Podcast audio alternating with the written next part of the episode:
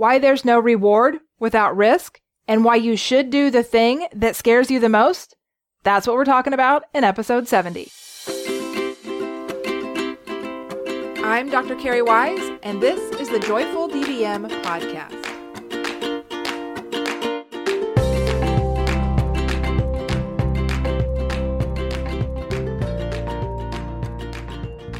Hi, everybody. Welcome to episode 70. Today, we're going to be talking about risk and reward. The thing is, if we want to live a bigger life, if we want our lives to be different than they are and our careers to go in a different direction, we have to be willing to take bigger risks. And we're actually made to do exactly that. That being said, many of us don't take the risks that we need to take in order to move forward. We're just unwilling to do that. The discomfort and the fear and the uncertainty that comes with taking a big risk doesn't seem like it's worth it. But you know the definition of insanity, right? Doing the same thing over and over and expecting a different result? The truth is that if we want something better for ourselves, if we want something different, we need to realize that we will feel afraid in the process.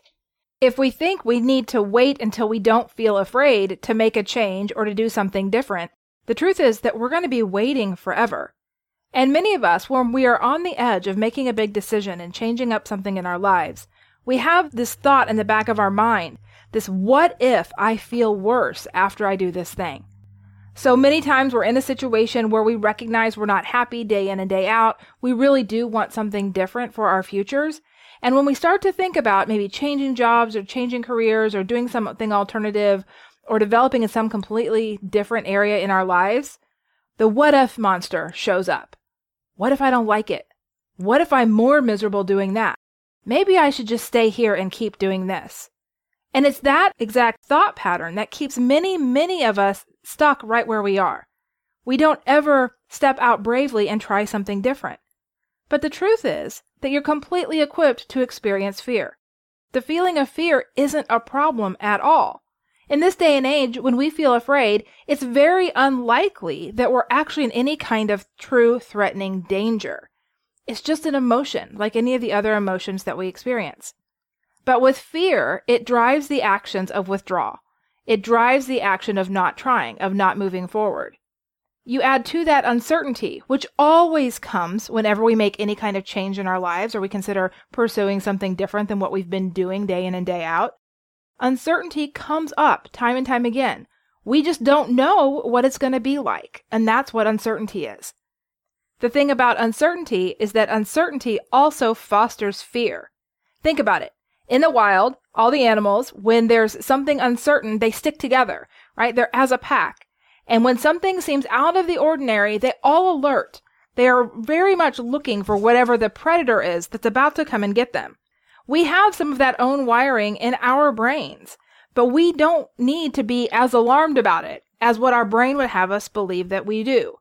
So we have these two things working against us anytime we want to make a change. We have the uncertainty because we don't know what we don't know. We don't know what it's going to be like. And then we just have the fear of doing it because again, we don't know and we're doing something new. Those two things together, if we let those be the only emotions that are created around any change that we're going to make, then it's no wonder that we have a hard time making it. That we tend to settle back into what we're doing and kind of accept, if you will, being miserable as opposed to trying something different that could have a massively big reward for us, both maybe financially and emotionally and overall for our quality of life. We hear that saying, better the devil you know, but you got to ask yourself, really? Is that really better? The devil you know allows no space for growth, change, or improvement. It really is just doing the same thing over and over again. And when we intentionally just decide to stay put, when there's something within us that's kind of prompting us and we have a dream of doing something different, when we elect to just stay put, what many of us do is then become so uncomfortable or disgruntled in what we have that we start to commiserate about it, that we start to complain about it, that we start to really feel like we're victims of the situation that we're in. But it's really fascinating when we look at it because we have the opportunity to make changes for ourselves. The only reason we're not making changes most of the time is because of fear and uncertainty, because there is no guarantee that it's going to turn out better. But the truth is, there's no guarantee that where you are is going to stay as neutral or as okay as it is right now. It can also completely decline. What's true is that we have no idea what's going to happen next. And with what we've been through over the last couple of years, if that hasn't driven this point home, I don't know what will.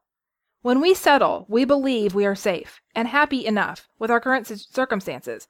We don't consider that those circumstances could change in an instant. Nothing is guaranteed. We don't need to fear this truth. We just need to embrace it for what it is.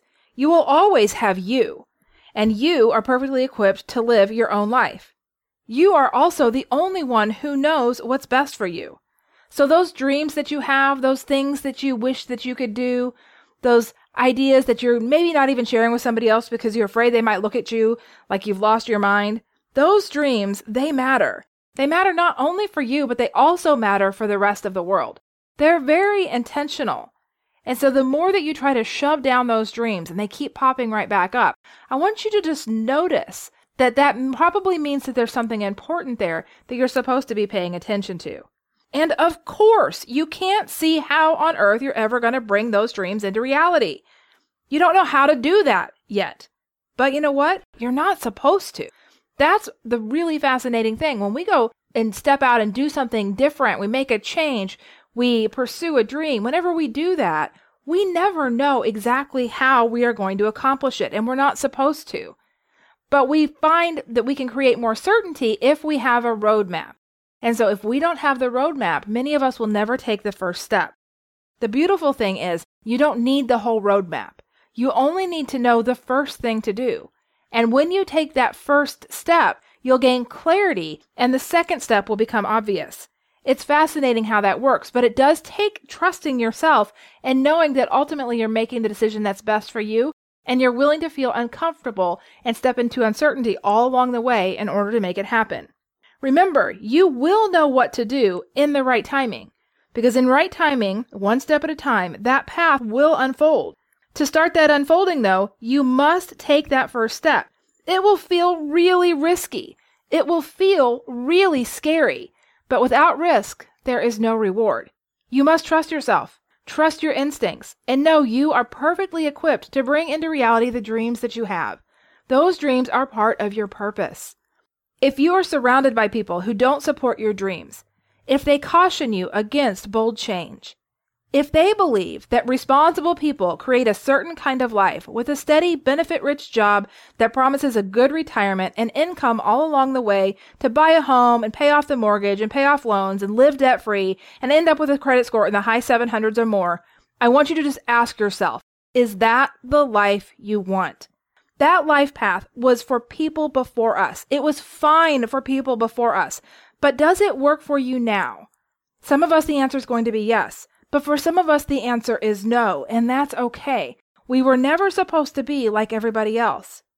So are you trying to fit into someone else's definition of who you are and what you should be doing and how you should live your life and what you should care about? Is it somebody else's definition of you that you're trying to be? The decisions you make, the way you spend your time, both in your job and outside of it, is it a reflection of the true you, or is it an effort to be someone you are taught that you should be? There comes a time for all of us where the dissonance between who we are trying to be and who we really are becomes intolerable. We should celebrate this discomfort because it offers us insight to who we really are and what we are capable of. Don't resist it. Instead, be curious. Surround yourself with people who celebrate you and cheer you on. Nothing in this life is guaranteed, and that's okay. You don't need certainty to be safe. You don't need approval to be loved. You don't need achievement to be worthy. And you don't need permission to be boldly you. Take a risk. Do the thing that terrifies you. Learn from your results and then just keep right on going. That's how you build a bigger life. That's how you become who you are meant to be. That's how your dreams come into reality. So get moving. I believe in you and I'm behind you every step of the way.